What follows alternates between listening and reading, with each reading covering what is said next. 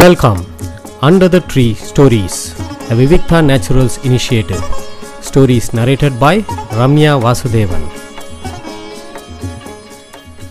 இன்னைக்கு நம்ம பார்க்க போகிறது வந்து மால்குடி டேஸ் எல்லாருக்கும் தெரியும் ஆர்கே நாராயணனோட ரொம்ப ஃபேமஸான book Malgudi days Swami and his friends இந்த மாதிரி நிறைய சீரீஸ் அவர் எழுதியிருக்கார். எல்லாமே வந்து மால்குடிங்கிற ஒரு கற்பனை கிராமத்தில் நடக்கிற மாதிரி தான் எழுதியிருக்கார். மால்குடி டேஸ் பற்றி எல்லாருக்குமே ஒரு கொஞ்சம் நாஸ்டாலஜிக்காக இருக்கும் மால்குடி டேஸ் பற்றி கேட்கணுன்னு அனந்த் நாக் வந்து ரொம்ப அழகாக அதை வந்து சீரியலாக பண்ணியிருக்கார். அது எல்லா இடத்துலையும் அவைலபிளாக இருக்குது பார்க்கலாம். ரொம்ப சுவாரஸ்யமாக அந்த லேண்ட்ஸ்கேப்பு எப்படிலாம் ஆர்கே நாராயணனோட கற்பனைகள் இருந்ததோ அது அப்படியே அழகாக டெபிக் பண்ணியிருந்தார். மால்குடி டேஸ் வந்து எல்லாரோட வாழ்க்கையிலையுமே ஒரு அந்த கதை வந்து எல்லாருக்குமே பொருந்தும். நம்ம மனசில் வந்து நம்மளோட நினைவுகள் எல்லாமே அந்த மால்குடி டேஸில் பொருத்தி பார்க்கலாம். அந்த மாதிரி ஒரு அழகான ஒரு கிராமத்தை அவர் வந்து சொல்லியிருப்பார் ஆர்கே நாராயணன். ஆர்கே நாராயணன் விளையாட்டாக சொல்லுவார் பார்க்குறவா எல்லாருமே வந்து அவர்கிட்ட வந்து மால்குடி டேஸ் எங்கே இரு மால்குடி எங்கே இருக்குது ஊருக்கு சுற்றி போய் காமிக்கிறீங்களா? அப்படின்னு நிறைய பேர் கேட்டிருக்காங்க. அது மட்டும் இல்லை சிக்காகோவில் வெளியிட்ட வந்து மால்குடி டேஸ் புக்கில் வந்து ஒரு மேப் போட்டு இந்தியாவில் ஒரு சவுத் இந்தியாவில் ஒரு போர்ஷனை மார்க் பண்ணி மால்குடின்னு கூட மார்க் பண்ணியிருக்காங்கன்னு சொல்லுவார் விளையாட்டா. இந்த மாதிரி நிறைய விஷயங்கள் மால்குடி டேஸ் வந்து படிக்காதவங்களே இருக்க மாட்டாங்க. இருந்தாலும் அதிலிருந்து சில கதைகளை அடிக்கடி நம்ம இனிமேல் பார்க்கலாம். இன்றைக்கி நான் சொல்ல போகிறது மால்குடி டேஸில் முதல் கதை. அண்ட் அஸ்ட்ராலஜர்ஸ் டே அப்படின்னு இங்கிலீஷில் சொல்லுவாங்க. தமிழில் வந்து ஒரு ஜோசியனோட நாள் எப்படி இருந்தது அப்படின்னு பார்க்கலாம். மால்குடி கிராமத்தில் சரியாக மத்தியானம் பன்னெண்டு மணிக்கு அந்த ஒரு ஆள் வந்து தன்னோட பையை திறந்து தன்னோட தொழிலை ஆரம்பிப்பான் ஒரு ஜோசியன். அதுக்கு வந்து அந்த அவன் தொழிலை ஆரம்பிக்கிறதுக்கு அவன் வந்து பண்ணக்கூடிய விஷயங்கள்லாம் பார்த்தா ஆச்சரியமாக இருக்கும். சோழிகள் மங்களமான குங்குமம் சந்தனம் யாருக்குமே புரியாத புதிரான கட்டங்கள் அடங்கிய ஒரு சதுரமான துணி ஒரு நோட்டு புத்தகம் ஒரு ஓ கொஞ்சம் ஓலைச்சுவடி அதாவது அவன் ஜோசியம் பார்க்க போகிறான் அப்படிங்கிறதுக்கு அந்த இடத்துல அவனுக்கு தேவையான உபகரணங்கள்லாம் எடுத்து அவன் கரெக்டாக வச்சுப்பான். அவனோட வாடிக்கையாளர்கள் வந்து அவனை பார்க்கும்போது அவனை ஒரு தீர்க்க தரிசி அப்படின்னு அவன் மேலே பெரிய நம்பிக்கை வச்சுருந்தாங்க. ஏன்னா அவனோட காஸ்டியூம் அப்படி இருக்கும். அவன் நெத்தியில் வந்து விபூதி குங்குமம் பளிச்சுன்னு இருக்கும். கன்னத்தில் அடிவர நீண்ட கருமையான கிருதா இருக்கும். இட அது- அவன் கண்ணு பார்க்கும்போது ரொம்ப தேஜஸ்மாய் தெரி- தெரியும். ஏன்னா அவன் நெத்தியில் அவ்வளோ பளிச்சுன்னு எல்லா அஹ், சந்தனம் குங்குமம் எட்டுண்டு தலைக்கு மேலே ஒரு டர்பனும் கட்டிப்பான். ஒரு காவி நிறத்தில் ஒரு தலைப்பாகையை தலையில் கட்டியிருப்பான். அதை பார்க்கும்போதே அந்த வண்ணங்களோட சேர்க்கை இருக்கு இல்லையா? அவன் நெத்தியில் போட்டுக்கிறது அவன் உடுத்தின்னு இருக்கிற ட்ரெஸ்ஸு தலைக்கு மேலே இருக்கிற தலைப்பாகா எல்லாத்தையும் பார்க்கும்போது என்னமோ அவன் ஒரு பெரிய தேஜஸ்வி. அவன் ம- அவன் சாதாரண ஆளாக இருந்தால் கூட பார்க்குறவங்களுக்குலாம் இவர் பெரிய ஆள். அவருக்கு எல்லா விஷயமும் தெரியும்.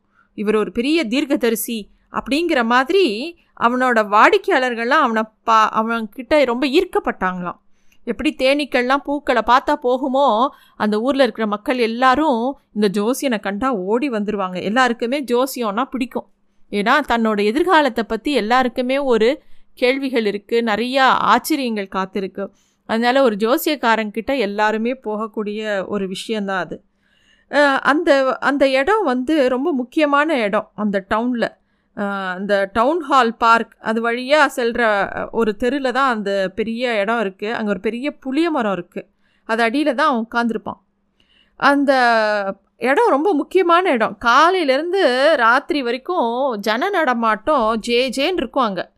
அங்கே வந்து நிறைய பேர் நிறைய வியாபாரம் செய்வாங்க. சில பேர் மருந்து விற்பாங்க சில பேர் களவாடிய பொருள் இரும்பு சாமான்லாம் விற்பாங்க சில பேர் வந்து மந்திரம்லாம் சொல்லி மந்திரவாதிகள்லாம் இருப்பாங்க. சில பேர் வந்து துணி விற்பாங்க ஏலத்தில் துணி விற்பான் அவன் ரொம்ப சத்தமாக கூவி கூவி விற்பான் ஏலம் போடு போடுறவன். அப்புறம் வேர்க்கடலை ஒருத்தன் விற்பான் அவன் ரொம்ப சுவாரஸ்யமானவன். அந்த வேர்க்கடலை விற்கிறவன் வந்து உரத்த குரலில் சத்தம் போட்டு விற்பான் அது மட்டும் இல்லை அவன் ஒவ்வொரு நாளைக்கு ஒவ்வொரு பேர் விற்பான் அவன் விற்கிற பொருளுக்கு. ஒரு நாளைக்கு பம்பாய் ஐஸ்கிரீம் விற்பான் மறுநாள் டெல்லி பாதாம் பருப்பு அப்படிம்பான். அடுத்த நாள் வந்து ஏதோ ராஜா கம்பெனியோட ஸ்பெஷல் தின்பண்டம் அப்படின்னு சொல்லி விற்பான் ஒவ்வொரு நாளைக்கு ஒரு பேர் விற்பான் நல்ல நல்லா வியாபாரம் ஆகும். மக்கள் கூட்டம் அந்த ஏரியாவில் எப்போ பாரு ஜே ஜேன்னு இருக்கும். இந்த ஜோசியனும் அந்த இடத்துல தான் உட்காந்துருப்பான் அந்த நிலக்கடலை விற்கிற அவன் பக்கத்துலேயே உட்காந்துருப்பான் ஏன்னா அந்த நிலக்கடலை விற்கிறவன் க பக்கத்தில் வந்து அவன் ஒரு காடா விளக்கு வச்சுருப்பான். அந்த வெளிச்சத்தில் தான் ஜோசியனும் தன்னோட தொழிலை நடத்தின்னு வந்தான். ஜோசியனுக்குன்னு தனியாக ஒரு விளக்கு கிடையாது. அங்கே முனிசிபாலிட்டியும் பெருசாக விளக்கு எதுவும் போடலை. அதுவே அந்த ஒரு மாதிரி ஒரு இருட்டோட இந்த விளக்குகள் அவங்கவுங்க வச்சுருக்கிற காடா விளக்குல அந்த இடமே வந்து பார்க்க ரொம்ப அழகாக இருந்தது. எல்லாரும் வந்து இந்த இடத்துல வந்துட்டு போயிட்டே இருப்பாங்க. இவ்வளோ வியாபாரம் நடக்கிறதுனால எல்லா மக்களுக்கும் அந்த இடத்துல ஒரு ஈர்ப்பு இருந்தது. நிறைய பேர் ஜோசியங்கிட்ட வந்து நிறைய ஜோசியம் கேட்பாங்க. ஜோசியம் கேட்குறதுனாக்கா எல்லாரும் கையை நீட்டிட்டு ஜோசியனுக்கு எல்லாம் தெரியுமானா ஜோசியனுக்கு ஒன்றுமே தெரியாது. அவனுக்கு ஜோசியமே தெரியாது. அவன் வாழ்க்கையை தொடங்கும்போது அவன் தான் ஜோசியம் ஆவோம் ஜோசியனை ஆவோன்னு கூட அவன் நினச்சி கூட பார்த்ததில்ல. ஆனால் அவனு அவனுக்கே அவன் வாழ்க்கையிலேயே அடுத்த நிமிஷம் என்ன நடக்கும்னு தெரியாது. ஏதோ வாழ்க்கை அவனை வந்து ஒரு ஜோசியக்காரனாக ஆக்கிடுது அதனால் எதுவும் அறியாத அப்பாவி மக்கள் அவன்கிட்ட வந்து கையை நீட்டும்போது அவன் வந்து அவன் அவங்களுக்கு எப்படி பேசணும் அவங்க அவங்கள எப்படி மகிழ்விக்கணும் அவங்களுக்கு எப்படி ஜோசியம் சொல்லணும்னு அவனுக்கு நல்லா தெரியும். அவனுக்கு சுய படிப்பு பயிற்சி புத்திசாலித்தனம் ஊகிக்கிற சாமர்த்தியம் எல்லாமே நிறைய இருந்தது. அதனால கணிசமாக தினமும் அவனுக்கு காசு கிடச்சிது வீட்டுக்கு எடுத்துகிட்டு போகிறதுக்கு அவன் வந்து தன்னோட சொந்த கிராமத்தை விட்டு இந்த ஜோசியக்காரன் வெளியே வந்தபோது அவனுக்கு முன்கூட்டியே எந்த எண்ணமும் இல்லை தான் ஒரு ஜோசியக்காரன் ஆக போகிறோன்னு அவன் ஊர்லேயே அவன் இருந்திருந்தா அவன் கிராமத்துலேயே இருந்திருந்தா அவன் ஏதோ விவசாயம் பார்த்து கல்யாணம் பண்ணிட்டு பரம்பரை பரம்பரையாக அவங்க வீட்டில் எல்லாரும் வாழ்ந்த ஒரு வீட்டில் அவனும் வாழ்ந்து அவன் வாழ்க்கை நடந்திருக்கும். ஆனால் அவன் வந்து அந்த மாதிரி இல்லாமல் அந்த ஊரை விட்டே ஓடி வர நிர்பந்தம் ஆயிடுத்து. அது மட்டும் இல்லை அவன் ஊரை விட்டு ஒரு இரநூறு மைல் தூரம் ஓடி வந்திருக்கான் இப்போ இருக்கிற இந்த கிராமத்துக்கு. ஒரு கிராமத்தால் பொறுத்த வரைக்கும் அவன் இருக்கிற கிராமத்தை விட்டு வெளியில் வருதுங்கிறது ஒரு பெரிய கஷ்டமான ஒரு விஷயம். ஏதோ ஒரு கடல் கலந்து போகிற மாதிரி ஒரு விஷயம். அதை இவன் பண்ணியிருக்கான் மனிதர்கள் எல்லாருக்குமே வாழ்க்கையில் சில சில விஷயங்கள் தான் பிரச்சனையாக இருக்கும். கல்யாணம் பணம் மனுஷ மனுஷா உறவில் இருக்கிற சிக்கல்கள் இது வந்து இந்த ஜோசியக்காரனுக்கு நல்லா தெரியும். அதனால் யார் வந்து இவங்ககிட்ட ஜோசியம் கேட்டாலும் அவன் என்ன பண்ணுவான்னா அஞ்சு நிமிஷத்துக்கு அந்த யார் ஜோசியம் பார்க்க வராங்களோ அவங்கள நல்லா பேச விடுவான். அவங்க வந்து தன்னோட வாழ்க்கையில் நடந்த எல்லா விஷயத்தையும் ஒப்பிச்சிடுவாங்க அப்புறம் தான் அவன் வந்து பேசி முடிச்சப்புறம் தான் அவன் பே- அவன் பேச ஆரம்பிப்பான். அதுலேயே அவங்க பேசி முடிக்கும்போதே அவன் வந்து அவன் அந்த யார் ஜோசியம் கேட்க வராங்களோ அவங்களோட பிரச்சனை என்ன? அவங்களுக்கு என்ன சிக்கல்? அவங்க எதுக்காக வந்திருக்காங்க? அதை எப்படி தீர்க்கலாம்? எல்லாமே அவன் மனக்கணக்கில் போட்டு வச்சுருவான். அவன் ஸ்டாண்டர்டாக சில விஷயங்கள் கே வார்த்தைகள்லாம் சொல்லுவான். பல வகையில் முயற்சி செஞ்சும் உங்களுக்கு முழுசாக பலன் கிடைக்கல இல்லை? அப்படின்னு ஆரம்பிப்பான். அதே மாதிரி உங்கள் குடும்பத்தில் யாராவது ஒரு பொண்ணு ரொம்ப தூரத்து பொண்ணு உங்களுக்கு வேண்டாதவங்க யாராவது இருக்காங்களா? இந்த மாதிரி கேட்பான். திடீர்னு உன்னோட வாழ்க்கையில் சிக்கல் எல்லாமே உன் குணத்தினால தான் நடந்திருக்கு. இல்லைன்னா உன் கிரக பலன்படி சனி இந்த இடத்துல இருக்குமா? அப்படிலாம் சொல்லுவான். திடீர்னு நீ அவசரப்பட்டு எல்லாத்துக்கும் ஏதோ ஒரு விஷயத்த பண்ணிடுற. கடுகடுப்பான உனக்கு வெளித்தோற்றம் இருந்தாலும் உள்ளுக்குள்ளே நீ நல்லவன். இந்த மாதிரி சொல்லும்போது எல்லாருக்குமே ஒரு சந்தோஷம் ஏற்படும். உடனே இவன் மேலே ஒரு பெரிய பற்று எல்லாருக்குமே வந்துடும் அதுக்கப்புறம் இவன் சொல்கிறது தான் ஜோசியம். இந்த மாதிரி அவன் வந்து அவனோட வாழ்க்கையை ஓட்டியிருந்தான். அன்னைக்கின்னு பார்த்து நிலக்கடலை விற்கிறவன் வந்து இருட்டி எடுத்து தன்னோட காடா விளக்க அணைச்சிட்டான். அவன் அணைச்சிட்டானா ஜோசியனும் கிளம்ப வேண்டிதான். ஏன்னா அந்த விளக்கில் தானே இவனும் வந்து அவனோட தொழிலை பார்க்குறான். சரின்னு இவனும் தன்னோட சோழி தன்னோட சாமான்லாம் எடுத்து பைக்குள்ளே வச்சுக்க ஆரம்பிக்கிறான். அப்போ வந்து ஒரு திடீர்னு ஒரு ஒலிக்கீற்று பச்சையாக ஒரு ஒலிக்கீற்று யாரோ வண்டியிலேருந்து லைட் அடிக்கிற மாதிரி வருது. யாருன்னு பார்த்தா ஒரு ஆள் நிற்கிறான் அவன் ஏதோ ஒரு வாடிக்கையாளராக இருக்கலான்னு ஜோசியன் வந்து வாப்பா உட்காரு. உனக்கு என்ன ஜோசியம் பார்க்கணுமானோடனே நீ ஒரு நான் ஒரு ஜோசியன் சொல்லிக்கிறியா? அப்படின்னு அவன் கேட்குறான் அவன் பேசுகிற விதமே சரியில்லை. இவனும் ஆமாம் நான் ஜோசியந்தான் வா உன் குணம் என்னன்னு சொல்ல ஆரம்பிக்கிறேன். நான் சொல்லவும் அதெல்லாம் வேண்டாம். வேறு ஏதாவது உருப்படியாக சொல்லு. அப்படிங்கிறான் அவன். ஜோசியனுக்கு எரிச்சலாக வந்தது. நான் ஒரு கேள்விக்கு மூணு பைசா வாங்குவேன். உனக்கு பதில் கிடைக்கணும்னா அந்த பணம் என்ன கேள்வி வேணுமோ கேளு. அதுக்கேற்ற மாதிரி நீ பணம் கொடுப்பியா? அப்படின்னு கேட்டவுடனே அவன் ஒரு அணாவை எடுத்து ஜோசியம் முன்னாடி கொடுத்துட்டு நான் சில கேள்விலாம் கேட்பேன் நீ கதை அளக்கிறேன்னு நான் நிரூபிச்சிட்டேன்னா நீ வந்து இந்த ஒரு அண்ணாவோட ரெண்டு பங்கு எனக்கு வட்டியோட திருப்பி கொடுக்கணும். அப்படின்னு சொல்கிறான் சரி நான் கரெக்டாக சொல்லிட்டு அஞ்சு ரூபா தருவியா? அப்படின்னு ஜோசியர் கேட்குறான் முடியாது.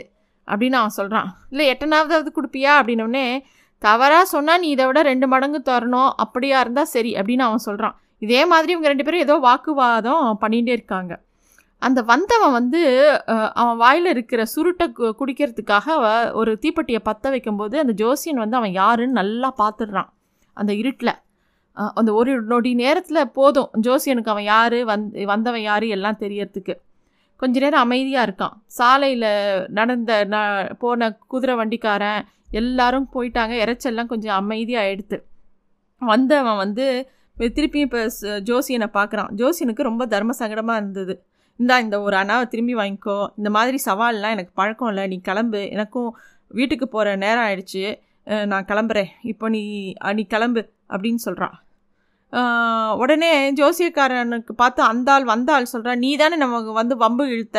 ஜோசியம் சொல்கிறேன்ன இப்போ நீ எனக்கு சொல்லி தான் ஆகணும். சவால்னா சவால் தான். இப்போ சொல்ல ஆரம்பி. அப்படின்னோடனே ஜோசியக்காரன் உன் வாழ்க்கையில் ஒரு பொண்ணுன்னு ஏதோ ஆரம்பிக்கிறான். அதெல்லாம் வேண்டாம். அதெல்லாம் நிறுத்து.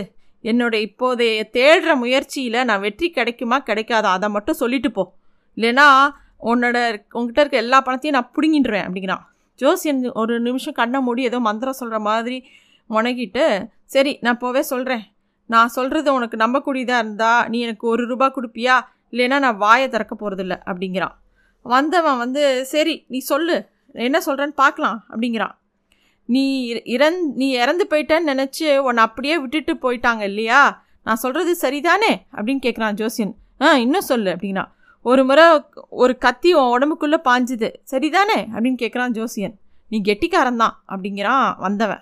அதுக்கப்புறம் உன்னை பக்கத்தில் இருக்கிற யா- கிணத்துல யாரோ தள்ளிட்டாங்க. நீ இறந்துட்டு தான் நினச்சிட்டு அங்கேயே விட்டுட்டு ஓடி போயிட்டாங்க. அப்படின்னோடனே அவன் சொல்கிறான் ஆமாம் அம்மா நல்ல வேளை அன்னைக்கு தற்செயலாக யாரோ ஒருத்தன் என்னை பார்க்கலேன்னா இந்நேரம் நான் இறந்து போயிருப்பேன்.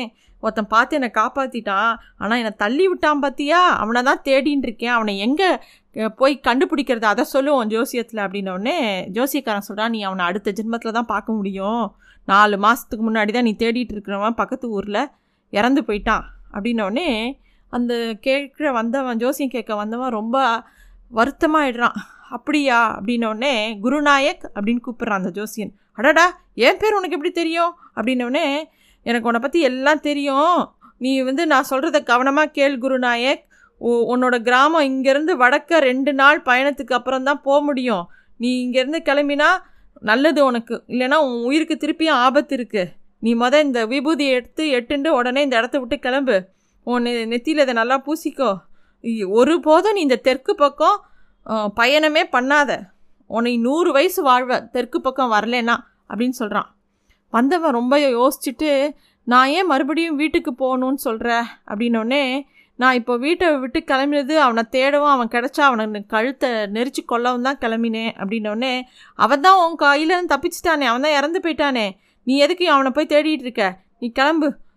இங்கேயே இருந்தேன்னா ரொம்ப கஷ்டப்படுவ நீ தேடிட்டு இருக்குவேன் ஏற்கனவே உன்னை க- தள்ளி விட்ட பாவத்துக்கு ஒரு லாடி லாரியில் அடிபட்டு செத்து போயிட்டான். அதனால் நீ சந்தோஷமாக கிளம்பு அப்படின்னு அவன் சொல்கிறான் அதை கேட்ட உடனே வந்தவனுக்கு கொஞ்சம் மனசு நிம்மதியாச்சு.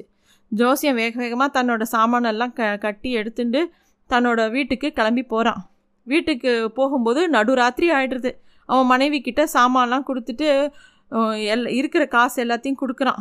எவ்வளோ இருக்குது எண்ணிப்பாரு அப்படின்னோடனே பன்னெண்டரை அண்ணா அப்படிங்கிறா. அடப்பாவி ஒரு ரூபா தரேன் நானே ஏமாத்திட்டான்.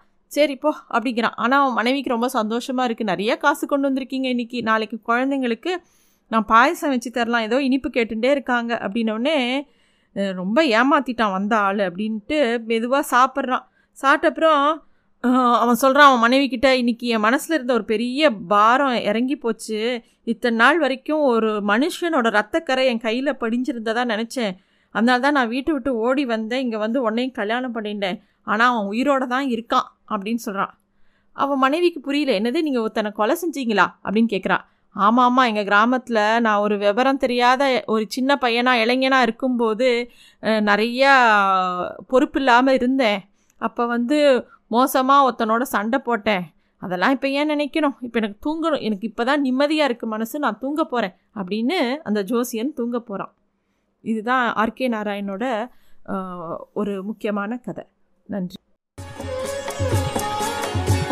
Thanks for listening to stories under the tree a Vivikta naturals initiative